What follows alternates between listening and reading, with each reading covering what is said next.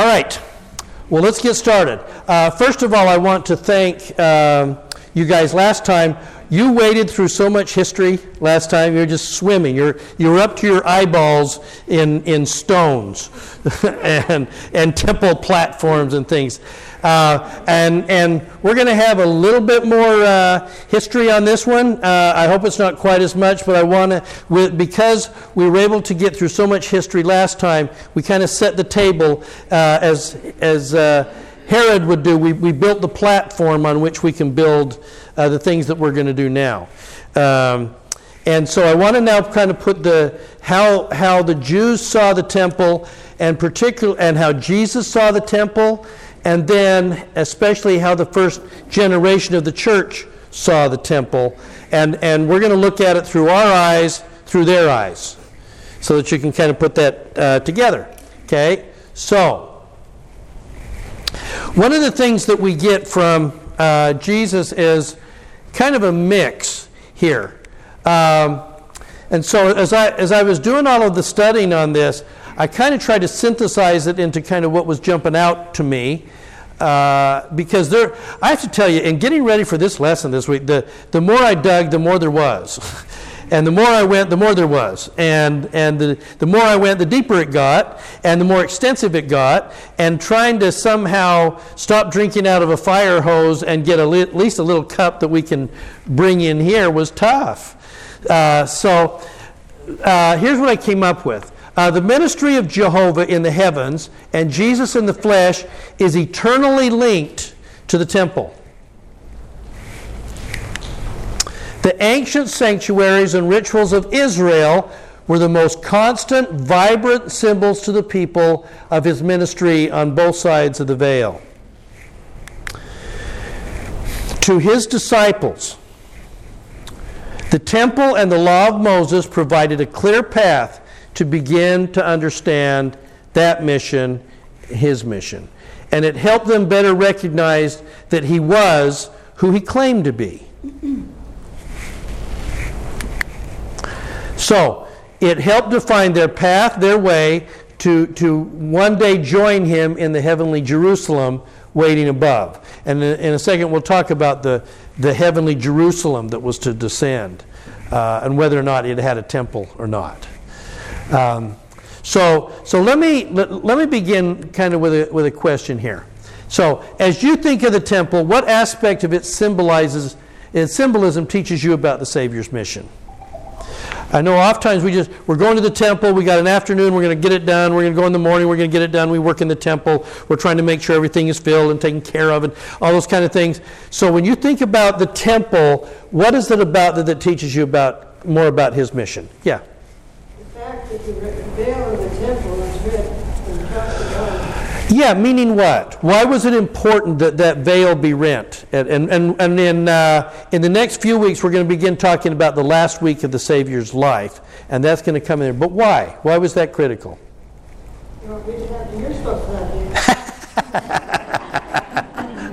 she, she says, You're supposed to have the answers to that. Because it was rent. What was the symbolism of the temple being rent? Before it was rent, only the high priest could go in there. That's right And so after that, it's open. If the temple is rent, if the veil is parted, now who can go in?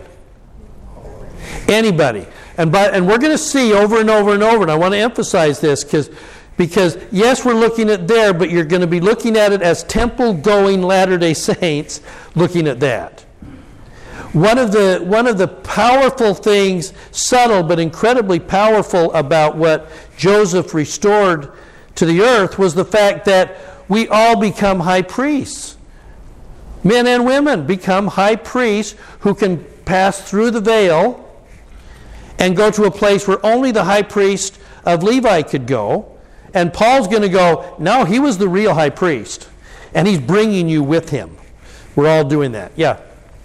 I, I won't say much because I don't know how much I can say. But anyway, serving in an initiatory. President Jones will stop you if you go too far. I just won't say it. But working, serving an initiatory, like yeah, I, yeah, yeah. Those words that are said, I always think back, but I also, it's such a beautiful thing for us to be able to go through those ordinances. And to be connected to the Savior.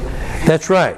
And so hope but but we're being connected to the Savior by the symbolism, by the workers, by the architecture of the building, by the rituals themselves, are all echoes and are, are to point us towards Him in some very specific ways. Okay? Yeah? So the rending of the garment that they did frequently whenever they met a moment or an event of grief, Yeah, I have lost my family. And then they, and they rip that open. wore this coat again or whatever. Yeah. And in this case, the veil is rent, and the veil is symbolic of a garment as well. And these guys are going to recognize that it is through tremendous grief that this thing And sorrow. Yes. Yeah. You- You're, you're getting there. I want you to think symbolically, and you're going right down the right places. Yeah. You know, the temple is like the sacrament in that the sacrament has physical elements, the bread and the water. And, uh, but those elements are metaphors, you know, you know, for Christ himself and for what he has, you know, to feed us so we'll never thirst again. But the temple is just one metaphor after another. It is. Physical metaphors, though, and as we, like the garment, it's a metaphor for our covenants. But there's just metaphor after metaphor after metaphor, and they're physical, they're tangible, they're things that every time we see them, we can think about them, and, and it prompts us. Uh, but also, they are similar to other experiences. So, uh, as as we meditate or ponder upon these metaphors, everything just starts coming together. The one, the one, one of the aspects of the temple that we have to be really careful with is the fact because it is repetition. It, it, you can easily be, have, be worried about ward dinner coming tonight, go to the temple, go through an entire session, and still be worried about the ward dinner tonight, and go through the motions, but never have thought through the metaphors, the symbolisms, and the things that we're doing. Roll out of the temple, still be focused on the ward dinner tonight, and it's almost like you weren't there. You, you check the box. Uh, because, because it is repetition, and it takes some energy and work to be able to say, what does that symbol mean? And why are we doing that? And what purpose does that serve? And how does that, what does that tell me about the Savior? Being present. And we got to be present in it. Yeah, kind of mindful of those things that are, are there. Okay? And that's why I'm hoping, that's why I'm taking a little bit longer on this because this is where it came from, brothers and sisters. This, the stuff we're doing in the temple now, this is where it came from. This is where Joseph and inspiration and guidance was drawing from this rich symbolism and then the restoration of the things that were added to it the, even the clothes that we wear, the things that we say, the altars we worship. This is where it comes from. And I'm hoping that by doing this, that our temple worship becomes more full. Uh, as we see this and see the symbolism and go, yeah, wait a minute, that's just like. Okay? Yeah. There's, there was one time, only one time, I'm sad to say, that, that I profoundly remember um, being taught by the Lord what something meant. Um, it was, uh, okay, I won't tell you what it was exactly, but I'll tell you what the Lord taught me. Um, that it, it meant that as a vessel of the Lord, He poured in things to me, Yes. and I was to put them out to others. Th- that a vessel will hold things until it's time for it to be given somewhere else. It was, it was after I'd been called to be released, I said, okay, and, you know, I need some. And you were feeling a little empty at the moment, were you? And Okay. like, I, you know, I will, I will, you know, as much as I give you, you need to give back out too. So Yeah. It, it just goes through from me to others. A number of you remember Hilton Kennedy. And uh, when he was uh, when, when he was uh, still here in, our, in uh, the Plano First Ward, uh, and I would sit in high priest group with him or after or something like that, and we took him on a cruise and all kinds of things, and I would say to him, Hilton, what does this mean? And he'd say, I can't tell you. you have to come up with it on your own. no, come on. If I get you in the temple, will you? No, I won't tell you. You know, we just go back and forth on that because we're supposed to get it. It means something different to each one of us. Um, all right. So, so with these kind of in mind, then let's let's let's step backwards just a little bit, and I'm going to fill in a little bit more history as we kind of put this together. Okay. Now, as the as the uh, children of Israel are in Egypt and they come out of Egypt and they travel from there to Mount Sinai. Uh, Exodus 6 is there's a covenant being made by the Lord to his people. And he's going to say to them, I will take you as my own people, and I will be your God. Then you will know that I am the Lord your God who brought you out from under the yoke of the Egyptians. So, all of this rests upon the idea that there was a covenant relationship, God to Israel. So, the people in Israel really caught up and understood that they were special people, that God had made a covenant with them, they were His. And that and he was going to require some things of them. Now, we remember that, again, uh, they, they went to Sinai, uh, the fire of the Lord, the Shekinah uh, uh, that was up here, we'll talk about that in a sec, um, was enough there. And Moses said to them, Come on up. I want to get all of you into the presence of God. Doctrine and Covenant says that was Moses' greatest hope. He could get his people, his covenant people, into the presence of God. And the covenant people said what? No. Oh, I don't think so. That's a little scary. You do it. We'll stay here. Yeah, this is. I'm not sure where you, you know we're gonna get fried. Okay, so we'll hang out down here. You go do it. Let us know what he said.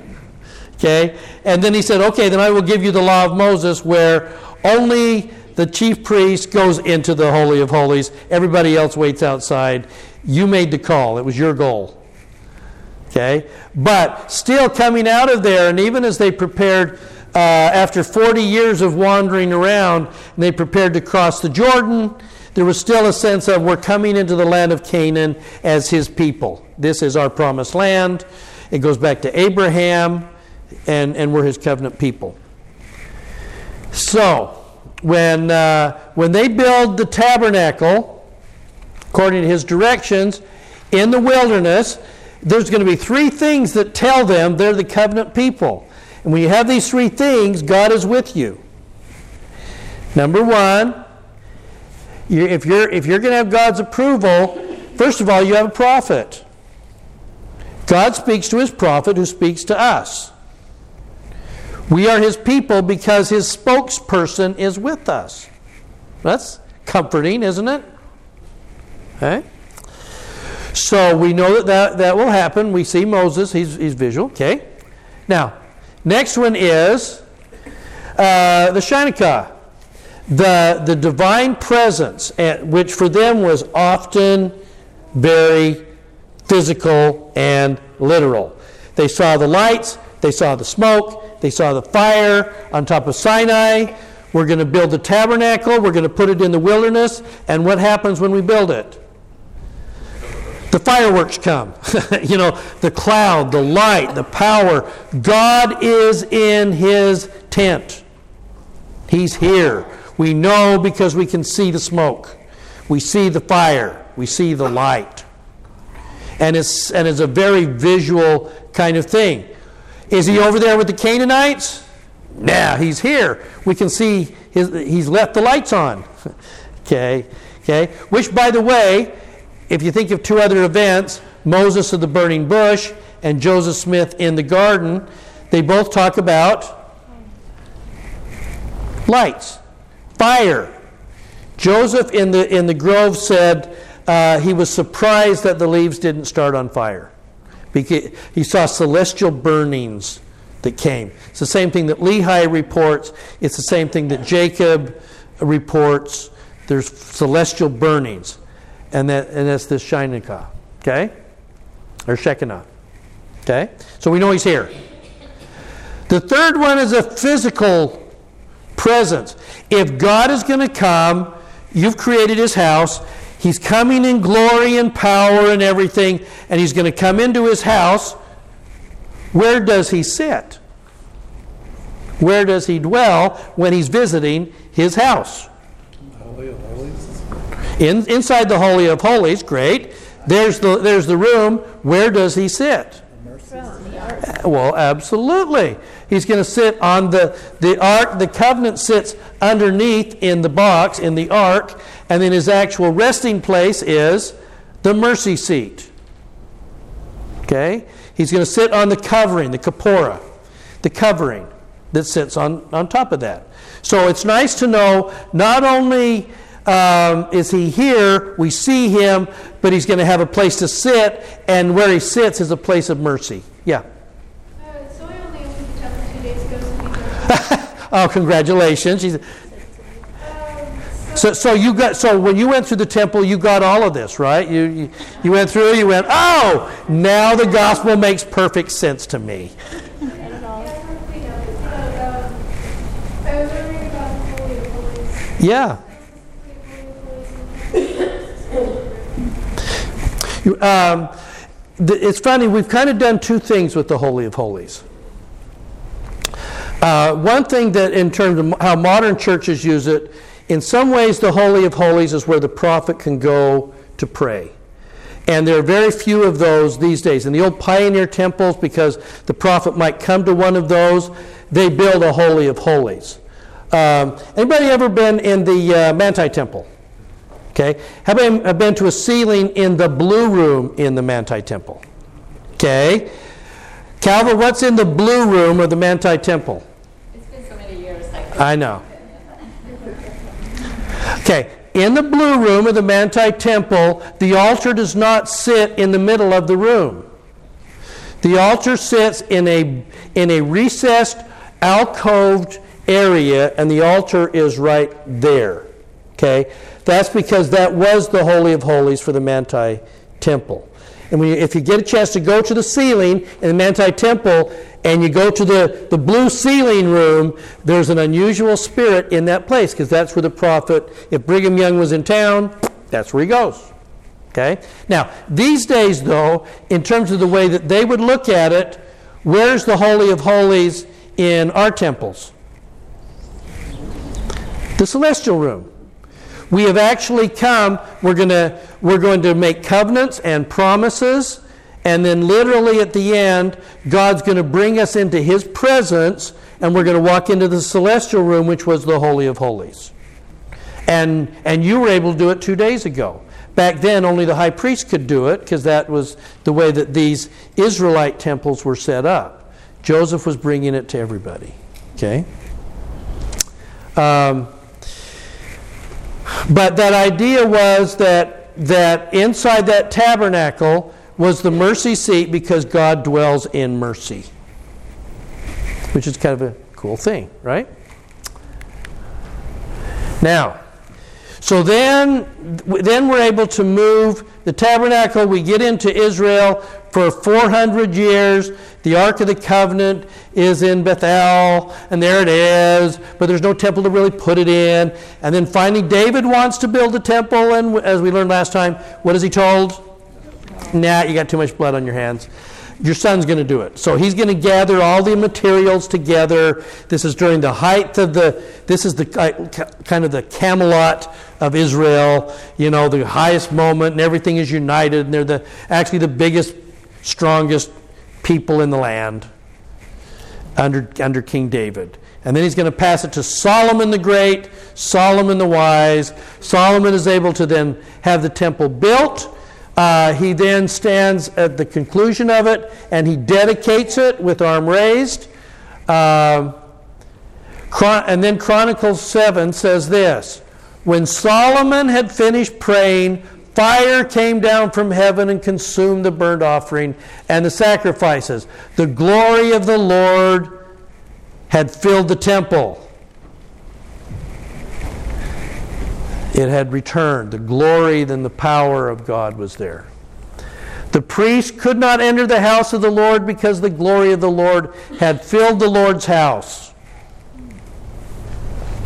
When all the people of Israel saw how the fire came down and the glory of the Lord on the temple, they bowed their faces to the ground on the pavement and worshiped and praised the Lord, saying, For he is good, his mercy endures forever. And they could have said, And he is our God, and we are his people. There is a physical manifestation that God has come to dwell with his people. And is right there. We can't miss it. Okay? So, so now that's what makes uh, the uh, Solomon temple so powerful because it's God's house. And now we have a place to put the Ark of the Covenant and God's mercy seat, and it, and it dwells right there. Okay?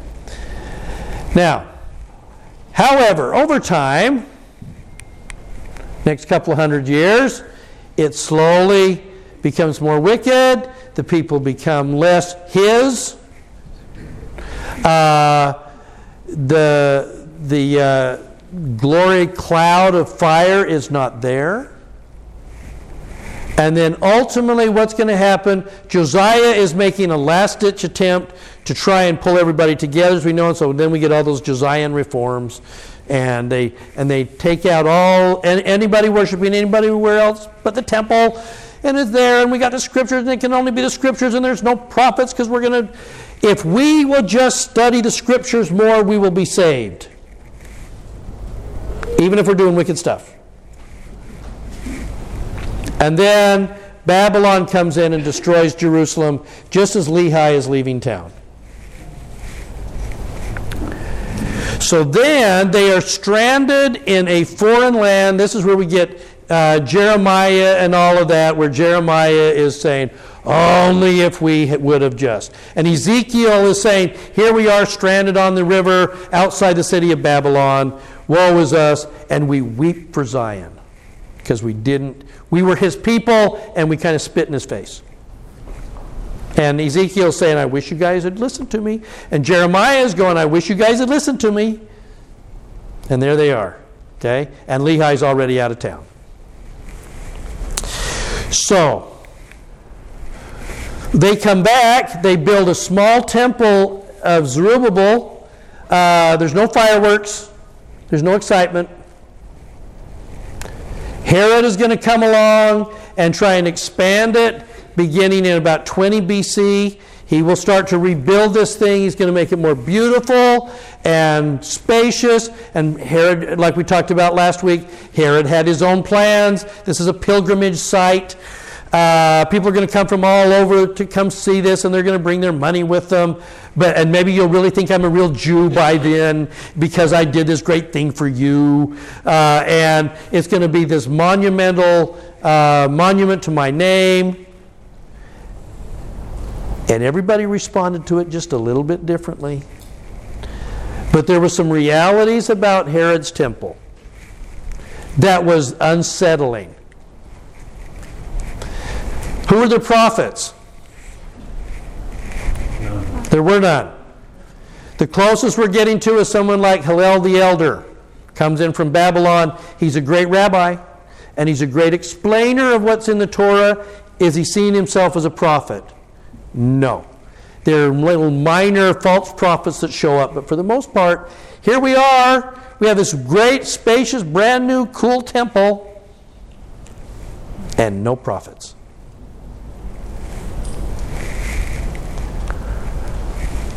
What about the Holy of Holies? Yeah.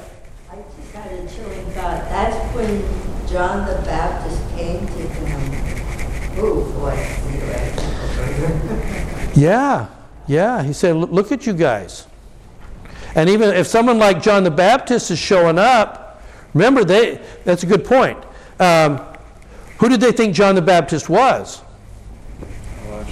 Yeah, we don't know. Wait a minute, maybe this could be like prophets of old. It could be Elijah. He's out there in the wilderness like that. He's not doing any great miracles, but he's out there. Who do we think he is? Well, he could be, he might be. Is it, are the prophets coming back? And that's the question. And why would they think that? Yeah, because remember, even at Caesarea Philippi, Jesus is saying to his disciples, Who do you guys think I am? Well, some think you're John. Really? Okay. And some think you're Elijah. Well, who do you think I am? Well, we think you're the Christ. Okay? So, there's no prophets. What's in the Holy of Holies?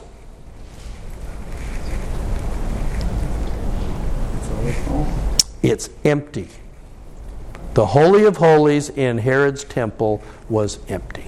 It might have had a little lamp burning. But remember, for Zechariah, when, he, when he's finding out about John being, that John's going to be born, and it's his turn to be the high priest, and he walks into the Holy of Holies. He's walking into a dark, spooky place. There's nothing going on there, maybe a lamp. But it's pretty dark. So when the angel shows up to Zacharias to say, You're going to have John, that, no wonder he had to say, Well, it's okay. Fear not. Well, it's dark and it's spooky and this, you know, but there's nothing here. The Ark of the Covenant is long gone. Where's the Ark of the Covenant? Go ahead and say it. Uh-huh. It's, it's in the warehouse in Washington, D.C. Yeah, have you seen the movie? yeah. Yeah, if, if you are an Ethiopian, where is, the, where is the Ark of the Covenant? We have it here. It got hauled off over here, okay? Um, we don't know. It's gone. The Crusaders in the, mid, in the uh, Middle Ages thought that, it might, that Solomon might have hid it underneath the Temple Mount that there was a mound of, there was a hidden cave underneath the Temple Mount where all that stuff is hidden. That's one of the reasons why they dug so much. They were looking for hidden treasure, and specifically the temple treasures. That's what they were after. They thought it might be there. Um, these days, what are the chances of digging and, and excavating underneath that Temple Mount? As Matthew Gray at BYU said, not in my, not in my lifetime. it just ain't going to happen because the Dome of the Rock sits right on top of that. Okay? But the Holy of Holies was empty. There was no mercy seat. There's no Ark of the Covenant. Well, what was the other sign that God was among his people? The Shekinah. Oh. But there's no lights. There's no clouds. There's no fire. So if you're a Jew back then, wouldn't that raise a question? What about this temple? And specifically, are we still His? Are we still His covenant people? Because all of those, sim- we saw the temple, we're still doing the law of Moses, but there's no Shekinah, there's no Ark of the Covenant, there's no prophets. There's no, I don't know, are we his? How would we know? The closest thing they had was the menorah. Yeah. Was symbolic of the tree. We got that. We got that menorah in there, yeah, and it like we had that Hanukkah thing happen when the Maccabees took over. That was kind of cool. Oh, we checked our genealogy, we're still sons of Abraham, so. And, and we so so part of it is they've got to do that, right? Exactly. Part of it is, uh, you know, as Jesus is challenging them a little bit, they're going to stand really firmly on what? Dang it, we are the sons of Abraham. We are heirs to all of Abraham's promises. And then wait till we get to the new, till we get to the Pauline epistles, where Paul goes, and so are the Gentiles. And they're going to go, no way. Yeah, way. That's how that works. They're part of the way, you know? Um, are we still hid? How do we know? Yeah. There were, there had to have been somebody that told me something, because you got Simeon and Anna on Christ and they knew that they were all of Christ. Yeah, they did. And they knew that he was coming. Absolutely. So you had these little pockets of people that believed. Guess what? Even the Samaritans. The Samaritan woman knew that the Messiah was coming. They had a different version of what it would look like. He'd be a teacher, not a, not a great prophet. But even there, there was a sense. But there were promises started to be given to people like, like uh, Anna and, and uh, Simeon. We'll talk about them in a second. They had an idea. But by and large, if you're the Sadducees, do you like this temple? Absolutely. Oh, you're making, you're making a lot of coin over this temple. You're building Roman townhouses out of this temple as you change the money. You like this temple. What if you're a Pharisee? More rural, more country. Do you like this temple? There's no Shekinah. There's no. So, and, and, and this has echoes to us, guys. If you are a Pharisee, how do you get God back? He's gone. He hasn't come back yet. We are trying, but it isn't. How, how do you get God back? What kind of obedience? To the law. To the law and more obedience and more laws. In other words, I'm going to, um, the, if we are like super obedient, he will come back. No, no, no, no, no. Super, super, super obedient, he will come back. Yes, and so we're going to be so regimented. Why? Because if we are super, super, super obedient, and we force everybody else who's not super, super obedient to also be obedient with us, maybe we can bring the Shekinah back. Maybe we can bring God's presence back. Maybe we'll be okay. Because what happened the last time the Shekinah went away? Babylon took us out. We got to protect the city by becoming super, super, super obedient, and we don't like what the Pharisees are doing. Okay? By the way, I, in, in, a, in a sense, I sometimes deal with this when I'm working with uh, uh, some of my clients that struggle with uh, pornography. And they're going, I have this addiction and, I'm we- and I need to get the addiction gone. How am I going to get rid of the addiction? I will be obedient. The addiction's still here. I will become super, super obedient. The addiction's still here. I will double down. In other words, I'm only going to listen to church hymns. And will that make this go away? Nope, didn't. So I'm only going to listen to conference talk and church hymns. Will that make it go away? No, that's not making it go away either. You know, this, because it's like massive amount of spirituality will drive out an addiction. It doesn't work. It is an addiction. It needs to be treated as an addiction. But we have this sense that sometimes, whether it's pornography or other aspects of our life, don't we go a bit Pharisee? Can't we have a tendency to go, I have a kid that is leaving the church. What if I read, what if I read, if, what if I double down on my Book of Mormon reading? What if I like triple down on my Book of Mormon reading? What if I get rid of all the movies that I really like to watch and I watch nothing but conference talks? Will that bring my son back? Don't we have a little Pharisee bent in us, time to time?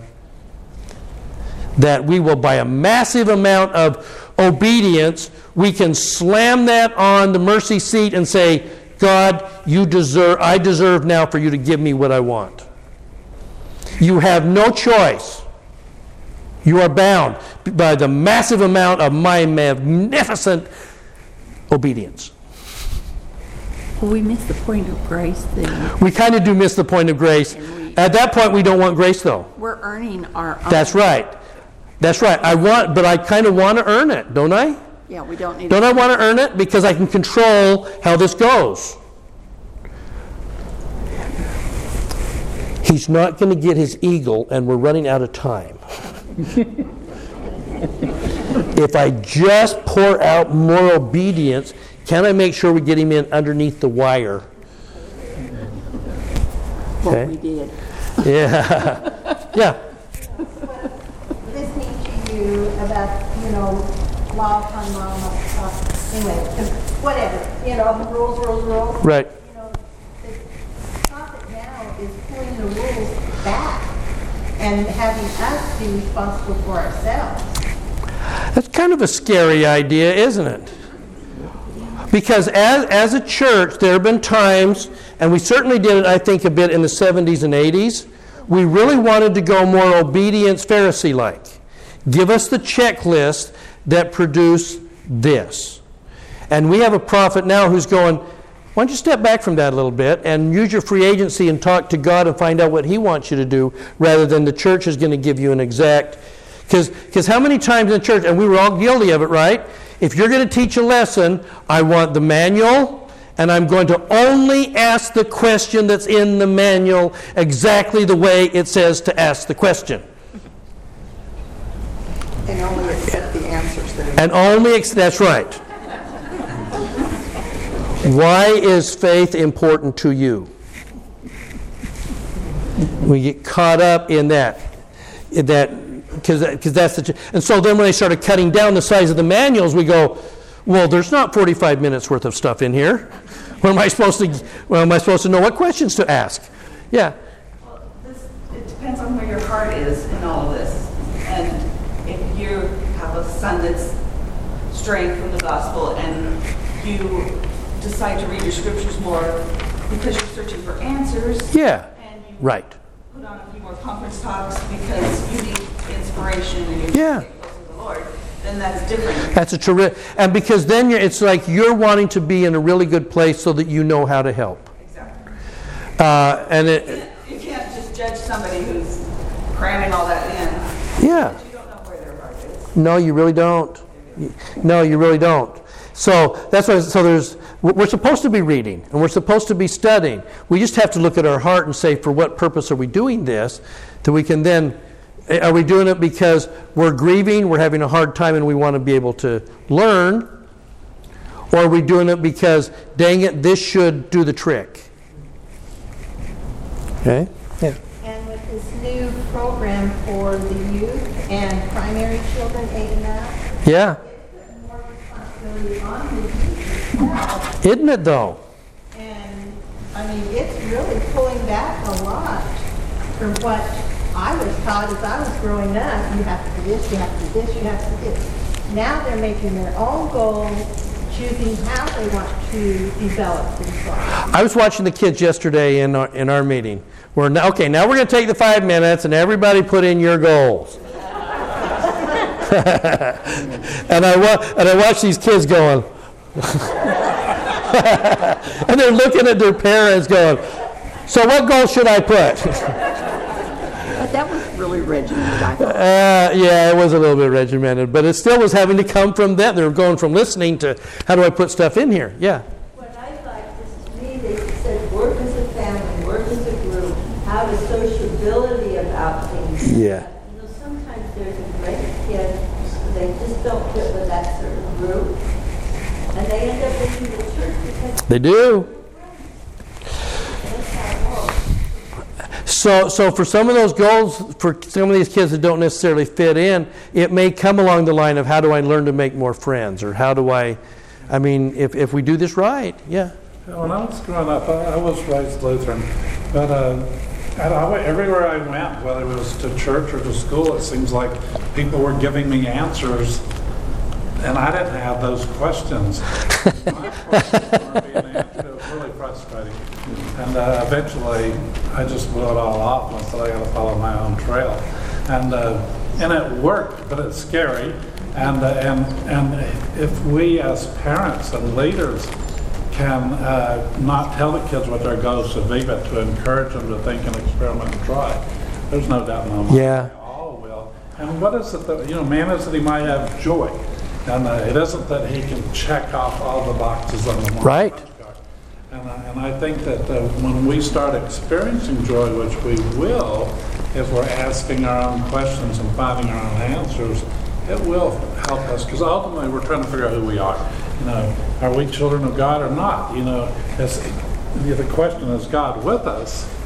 You know, the real question is, am I with God? Do I have it? Right. Who I am? And uh, anyway, this will, I think, put everyone on the path. Ca- Speaking strictly as a therapist, you know what I'm kind of hoping for with these with these goals on, on, on these areas for these kids? I hope they fail at a bunch of them. They will. I'm, ho- I'm hoping that they fail at a bunch of them. Because the best moment that ever happens with a parent is what happened? It didn't work. What would you do differently? Then let's, let's plug in a goal that works better. In other words, learning how to problem solve doesn't mean I win perfectly 100% every time. Ask the Cowboys. okay? But what it means is that they do it and they fail, and then they go back to the drawing board, recognize what they should have done and could have done, and then they change it, and then they win.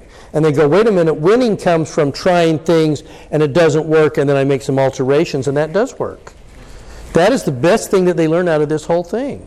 Okay? If we do it as parents, we give them goals. I know they can do this.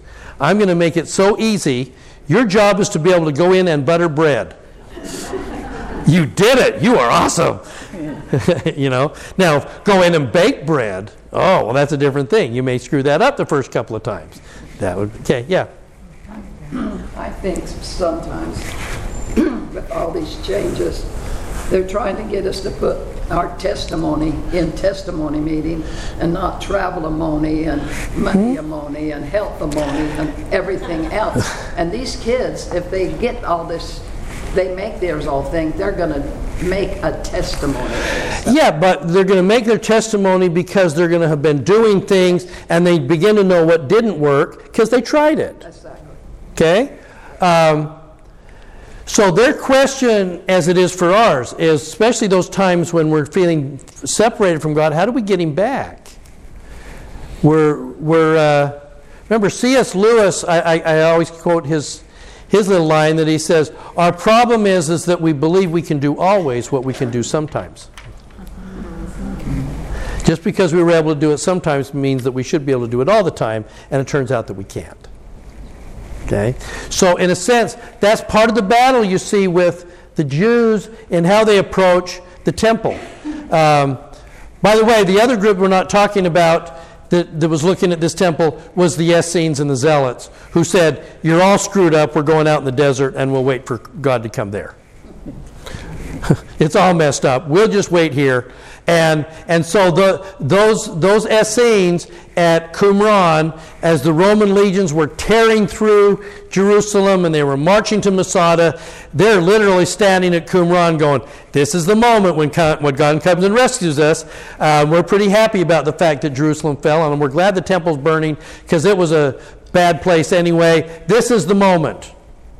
And then they got run over, waiting for that to happen. All right, so when we wonder about what did Jesus think of that temple, temple of Herod was the only one that he knew in the flesh.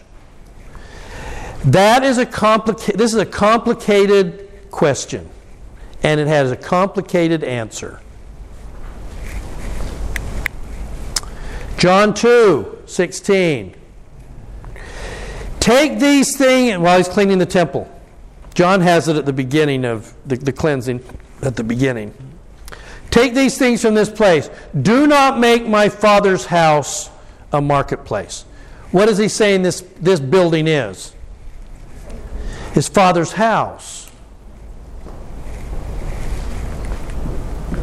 The, the one with no Shekinah. and he entered the temple and began to throw out the sellers uh, saying that it is written, My house, my house, my house will be a house of prayer. It's actually quoting from Psalms 119. But you have made it a den of bandits, and he taught them every day in the temple. You get this sense of Jesus saying, This is a holy place. It's my Father's house. It's my house. So even though it hasn't been dedicated to the Lord or, or anything, Right. never been any manifestation, he still recognized it. He was still honoring it, even though it was missing all of these things. He's giving it some level of worship and, and actually kind of claiming it as his house. And again, when we're going to talk about in a couple of weeks, the last week, he takes the temple over. That's, that, that, there's a coup coming. They will shut down the temple, him and his followers. That's why they got to get rid of him. Yeah. Uh, the, the, the temple was built from the people's perspective for the purpose of their God. Right? And Jesus is there saying, You built this house to my father. Now let me show you what needs to be done to prepare it for him. Yeah. And I'm going to do that with a little prejudice here. yeah, yeah. With a little energy, we're going to clean this thing out. It's almost like the temple's initiatories are going, going on in here, right? Because there are some things that need to happen here. I can purify it before it can reach its goal, right? He's accepted it for what, the For what it is. purest intentions, what they wanted it to be. Yeah, so, so does that make sense? So, in terms of what it is, he's still giving them saying, even though there's a lot of things missing here and I don't like all that's going on, you're still performing sacrifices the way I asked you to do it at Mount Sinai. You're still trying to do a lot of things. I'm going to honor what you have done so far, and to, to this extent, I will make this temple my house. So when he shows up, two of the three requirements are met. The prophet has arrived, and the glory of God begins to shine. Yeah, hold, hold on to that glory thing. Okay, watch what happens here because it's fascinating here, and I think we'll have time to do this. Okay, now John is gonna is gonna take it one step further. This is where the shift starts to occur. Watch the shift. You're gonna watch a shift go from the temple to Jesus. It's gonna move from the building to him, and it's going to happen in his lifetime and shortly after. And then Paul will take it and run with it from there. But John is going to say, In the beginning was the Word, and the Word was with God, and the Word was God, and the Word became flesh and lived among us in a body. This word uh, lived, and the, sen- and, the, and the context in here, if you take that in the uh, Septuagint, it says, The Word became flesh and fixed his tabernacle among us. The word is tabernacle, meaning what? The temple. Sure, the tabernacle. We talk about an earthly tabernacle, a tabernacle of clay, you know, all the kind of things. But the term tabernacle, if you're looking at it through Jewish eyes, what tabernacle does your where does your brain go? The wilderness temple. He has John is saying he has returned. And instead of a tabernacle of, of a tent, it's a tabernacle of a body. He has returned. So, in the first century, Jewish Christians, how did they see it? Well, Matthew 12. The Lord is going to say to them, But I say unto you that in this place, and he's standing in the temple, in this place is one greater than the temple. Meaning, Him. The replacement for this temple has arrived, is what he's saying. I am greater than this. There's a shift. Watch, the, watch how this shift goes. Joseph Smith translation of Matthew, and Jesus said unto them, See ye not all these things? They just walked out of the temple, and there were disciples trying to say, Look at this building, and look at this building, and look at isn't that cool? It's like, like they're giving him a tour. Uh, we know you're from Nazareth, so we're going to give you a tour of the temple. Look at all these things. And he says, See ye not all these things, and yet ye not understand them? Verily I say unto you, there shall not be left here upon this temple one stone upon another that shall not be thrown down. As great as this temple is, it's going to be destroyed. Now, that's kind of a sobering kind of thing. This great temple is, about, is going to be destroyed, and it will be, and he's, what he's not saying is, and it will be replaced with me. Yeah. Is this um, part of his way of going the law of Moses? Yeah, and, and they're, and they're, they're going to kind of say that the he in the law of Moses is the fulfillment of all of that. These were law of Moses temples. They were built to fulfill the law of Moses. And they were built to do the ordinances and rituals of the law of Moses. And it's about to be completed, and I will be the replacement for this temple. That's why this is, is fascinating. We get to Acts 2, and it says, And they gathered daily, these, these members, after he's been resurrected and he's ascended, what are they still doing? Well, they're gathering daily in the temple. And they break bread from house to house. This is a house church, we'll talk about. Eating their food with gladness and humble hearts. And daily the Lord added those who were being saved to their number. In other words, even after he leaves, they are worshiping daily in the temple. They're still cl- staying close to the temple, even though they now understand about his resurrection as they're still learning. Okay? But then this moment comes, and I, so now let's put it all together. Acts 2. When the day of Pentecost arrived and they were all together in one place, there was suddenly a sound from heaven like a rushing wind, and it filled the whole house where they were seated. Tongues like fire appeared to them and rested on them. What's just happened? The Shekinah has returned. It's returned. The Shekinah has come, finally. But where did it come? And in what way did it come? It came to? To each one of them. It didn't, in other words, the Shekinah had not descended on a building, it descended on a people.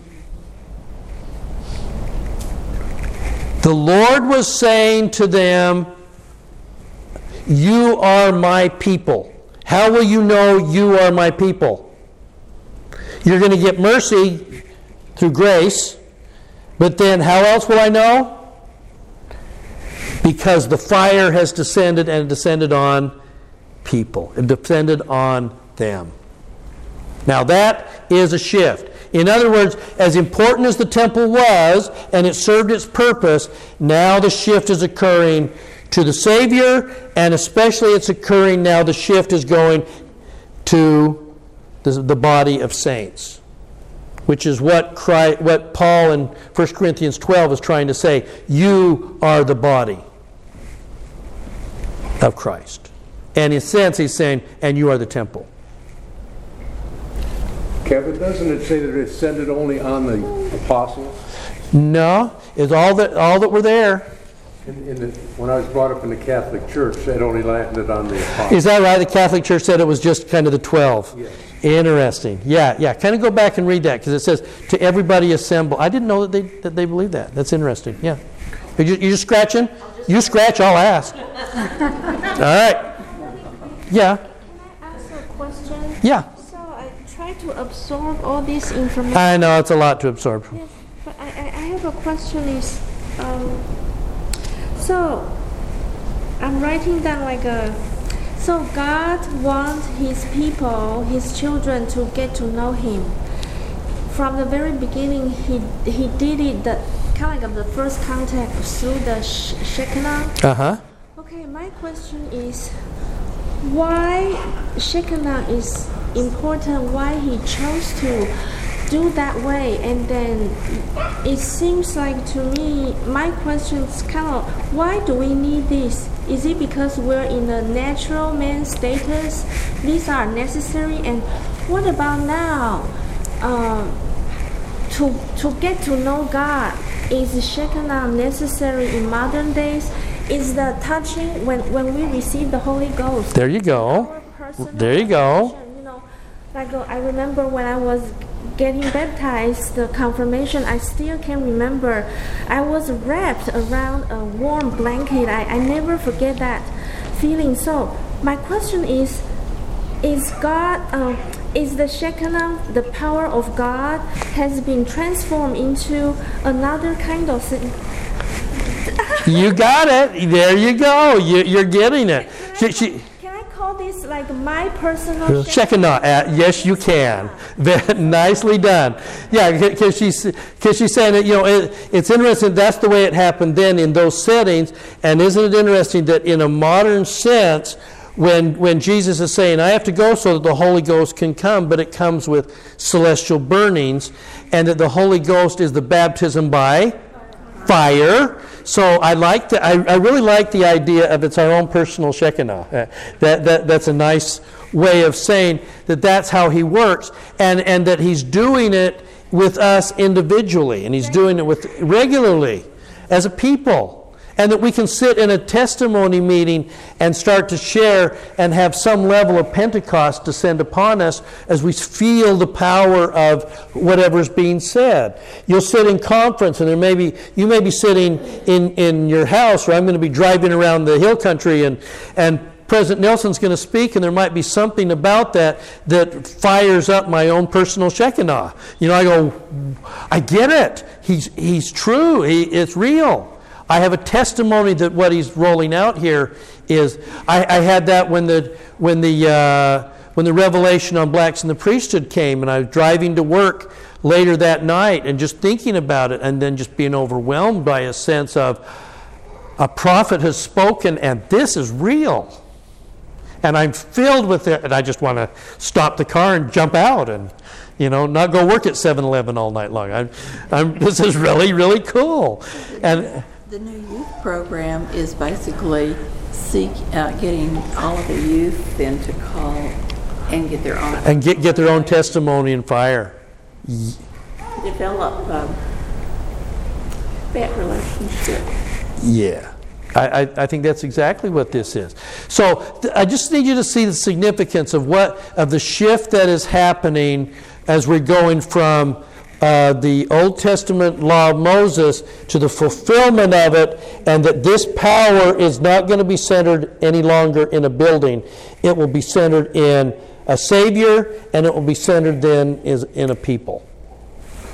Um, and, and let me take it one step farther, and this is jumping this is jumping about a month and a half ahead. But Paul, in his discussions with, with the, the saints in, all over the Mediterranean. Here's what he's saying to, in Acts. Uh, even though Paul is going to bring man and he's going to purify himself, he's going to enter the temple, he's still keeping aspects of the law of Moses. And he's going to say to Festus in his defense at uh, Caesarea, I have not sinned against the Jewish law or the temple or against Caesar. I have not broken any of the temple laws. I have honored all of that. But here's what he's going to say in Romans 3 because all have sinned and fall short of the glory of God, they are justified freely by his grace through the redemption that is in Jesus Christ, whom God put forward on the seat of mercy. Now, in, if, you're, if, you're a, if you're a Jew and Paul is saying to you, God put forth uh, Jesus towards the seat of mercy, what did he just turn Jesus into? The high priest. He is our high priest going in to the only place into that holy of holies that Jesus has become the high priest. That's wow. And the high priest took upon him the sins of the children of Israel. Okay, hold on to that one. Okay, Hebrews. And thus Jesus did not glorify himself and becoming a high priest, but was glorified by the one who said to him, You are my son, today I have begotten you. And also in another place he says, listen closely, Jesus, you are a priest forever after the order of Melchizedek. There's a whole other lesson there. But let me just let me just tell you real quickly, and I won't go into it too deeply. The priests of Levi get to be the priests in the temple. Why? Because of their lineage. The priests of Melchizedek are high priests. Why?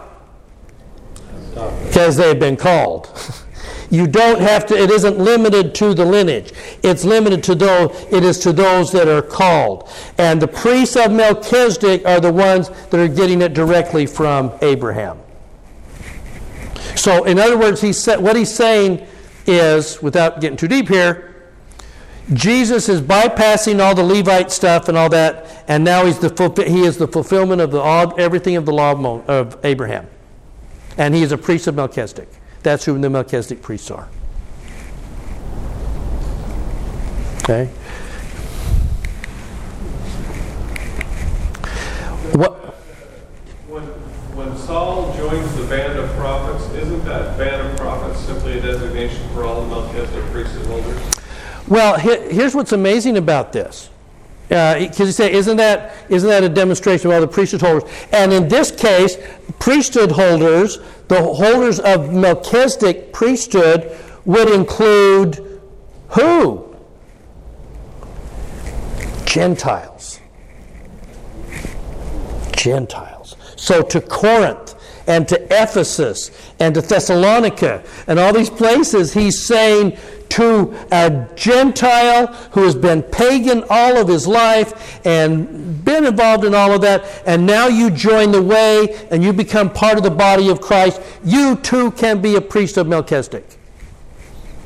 That, and if you're one of the Jews living in, let's say you're a Jew in the synagogue in Corinth, and, and he's out here going, you know what? I get that you guys are Jews, and the Levites, they got to borrow their own blood. They got to use other blood. The Melchizedek priesthood holders had their high priest used his own blood. He's the Melchizedek. And you guys can also be Melchizedek priesthood holders. If you're a Jew in Corinth, in a synagogue, and he's telling the pagans that they can join the way and become Melchizedek priest holders, what's your response? Get a rod. get Paul, get Paul in here. We're going to beat him up with the rod. And Paul says that happened to me five times. he got literally beaten by the rod five times because this is where he's going, where pagans can be priests. And they and the Shekinah and the power rests in the body of the people, not in a building in Jerusalem. Well, though that's them's fighting words. So the church. Now, so he's going to take it, one- and Paul's going to take it one step farther. Do you not understand you are God's temple, and the Spirit of God dwells in you? he's just going to say it. Where's the temple? Right here, in this little house. In some cases, presided over by women, which is kind of cool. These little house churches. Okay?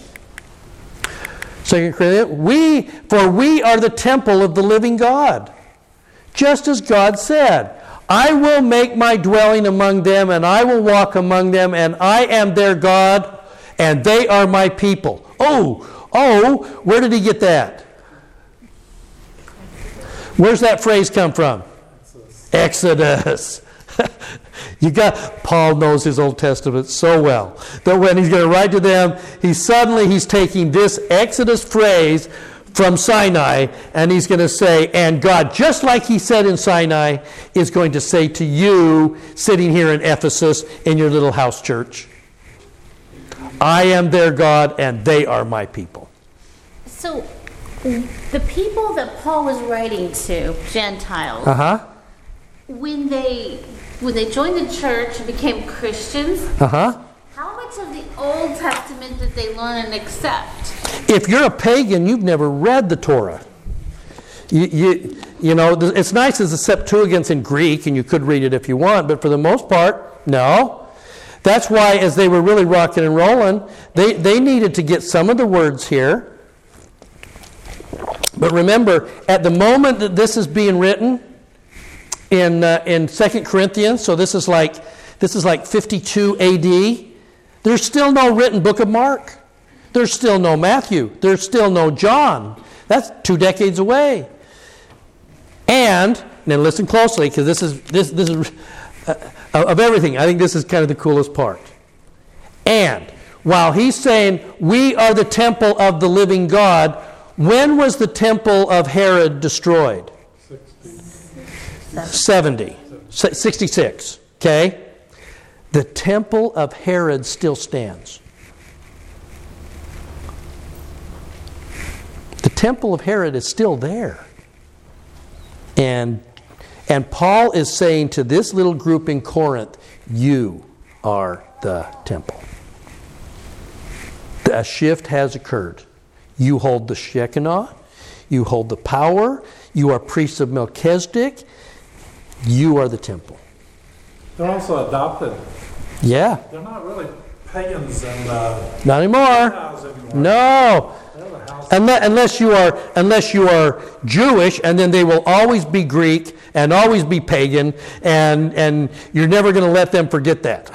okay? Yeah. Implicit in that second part of the verse is the inference that he's calling them out of Egypt. He's calling them out of the wilderness. Thank you. Thank you. Absolutely is. And so we are going to pull them out of the world, in a sense, and we're going to bring you to this thing, and you're going to be filled with the power of God, and I have rescued you just like I rescued. And by the way, are we going to bring them across the Red Sea? We're going to walk them through the water to the other side? Sure. Through what? Baptism. Baptism is. Baptism is that traversing the Red Sea and coming up on the other side and being his people on the other side. And then being filled with the power of God when you get there. Okay? So then the Judaizers who were coming up and Yeah. ruining things there, they were in essence kind of trying to, okay, these are the conditions now. We're going to bring these people back to the temple. Yes, absolutely. Yeah, she's talking about the Judaizers. They're, they're these rigorites, and they're coming from Jerusalem, and they're beginning to stalk Paul from town to town because he would come in and do all of this, and then they would come in behind and say, You're not supposed to be eating with the Gentiles, and the temple's still there. Oh my gosh, if you guys keep doing this, the temple's going to get destroyed. We need to bring you back. You, this, is, this is bad. Get a rod. beat, beat Paul up again quick. He's out of, he's out of control here. Uh, and this is what got to Peter. Uh, in, in, in Galatia, where Peter goes, I will eat with the Gentiles. Okay, I won't eat with the Gentiles. And then Paul calls him out in front of the church. You hypocrite. that, whew, it's tight. Galatians 4 is great stuff. Um, Paul is really angry. Okay, so what we got? Oh, got like five minutes. Okay. I've only got about 30 slides left. Now, uh, okay, so, want, so let me kind of wrap towards this. Um, Revelations 21. This is, this is the right, we think it was John. Uh, may not be the same John as wrote John. Uh, we're not sure. A whole different language. And I saw the holy city, the new Jerusalem, descending out of heaven from God, prepared like a bride adorned for her husband. Then he, then he describes in great detail the beauty and the stones of every gate and all. It's just this beautiful, massive city. But look at what he says. And this sent me spinning for about two days. I did not see a temple in the city. For the Lord God Almighty and the Lamb are its temple. The city doesn't need the sun or moon to light it. The glory of God lights it, and its lamp is the Lamb. Now, that temple coming out of heaven, or that city coming out of, according to, as the, the writer of John, Revelations, is looking at this, he's not seeing a temple because the Lamb is the temple. Now, let, let me harken back real quickly uh, in the time that we've got remaining. Uh, we have this fascinating moment in, uh, that we talked about a couple of years ago in, in 3 Nephi 17, where Jesus is going to come uh, after, after the destruction and everything. He comes to the Nephites, and he comes to the city of Bountiful where there's a temple. Okay? And then he's going to gather all of the people, and then he teaches them the law, the, the uh, sermon on, at the temple. They go through all of this. Then remember, he's going to leave, and they, and they yearn for him to stay, so he stays. And then he does an interesting thing. He then says, Okay, I will heal everybody. Then I'm going to stand here. And this is outside of the temple. There's no way to get all these people in the temple. He's, he's not in the temple at this moment. He's out teaching. Okay? He stands in the middle. Then he surround. Who does he then have stand right next to him, around him? The children. Who's right behind the children? Angels. And who's right behind the angels? Everybody else. Can you see what he just did? He created a temple. And he created a temple in that moment, right where he stood.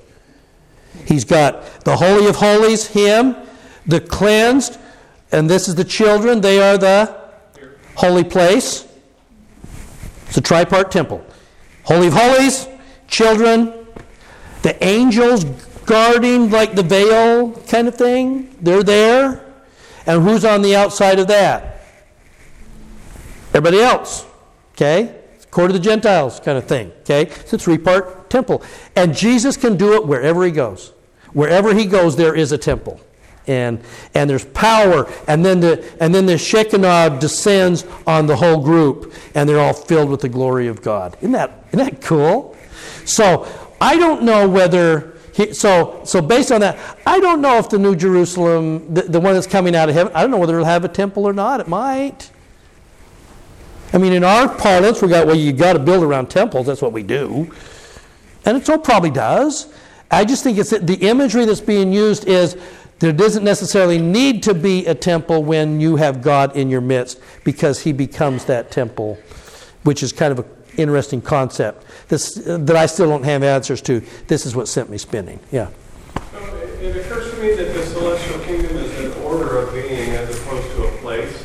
Yeah, it is. It's, the celestial kingdom is about relationships. It's not about When, when the buildings. And the Son, or when they say that you enter into that kingdom to go no more out, uh, if you're going to do the work that the Father and the Son do, you may have to go to a sacred grove, which is in a celestial place, but you never leave your body. Right. Your body is the celestial kingdom at that point. Right. You know what I'm saying? Right. And the distinction between you and all other beings is as obvious as the distinction between the plant kingdom and the animal kingdom.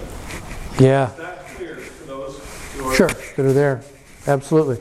By the way, it just occurs to me, uh, and I had n- I thought of it till you mentioned it. What happened in the during the uh, first vision? What happened in the sacred grove? He's standing there. He walks in there. Here comes God. He's surrounded by fire and burning, and he's going to stand there. And Joseph says, I was brought into it. Like Paul says, I don't know if I was in the body or out of the body. Okay, he's going to be brought in into this glory. What's just happened in the grove? It becomes a temple for that period of time. God can create a temple wherever he goes. I think it's cool. So, all right. Is that plenty? We, we swimming yet? Uh, okay, uh, let's see. I've got. I think what else I got here. okay. Have we exhausted this, or is it all? I mean, if we if we get into some of this next week, is that okay? Okay. I don't I don't want to I don't want to burn you out on this, but but there's an awful lot in terms of how Jesus then approached the temple and what he did within the environs of the temple that I think kind of goes hand in hand with this. But yeah. Uh, yes, ma'am. This time you're not scratching this time? Okay. Well, I was raised Baptist, and we were taught that we were the temple of God. And Yeah. Yeah. And they, and they get it from Paul. yes, so I'm trying to reconcile why did we start building physical temples if we are the temple of God? In terms of modern day? Ah, okay. Hold on to that. Hold on to that because I think that is the because now you have to look at what, what Joseph Smith was actually restoring and bringing back. But in a sense, we haven't lost the idea, nor should we lose the idea that we are we are the, the temple and that he can create a temple wherever he goes. Because great question. Okay, Whew. good stuff, isn't it? Uh, can you see why, see why we're just kind of wading around in here having a good time? Um, there is, um, I, I will bear you my testimony that, uh, that there is great power in our temples. There was great power even in, in a temple gone dark, as Hugh Nibley would call it. When you walk the streets of, of Jerusalem, you recognize that you're in a place that, that, that's not of this world. Okay, it's different. There's something different there. It's been sanctified. Um, but I have a testimony that we can begin to have those experiences, and I pray that we can have those kind of experiences even this weekend, where we'll just open up our hearts and kind of let in as we get new knowledge. Uh, and I leave that with you in Jesus' name. Amen. Deb, can we call on you for a closing prayer?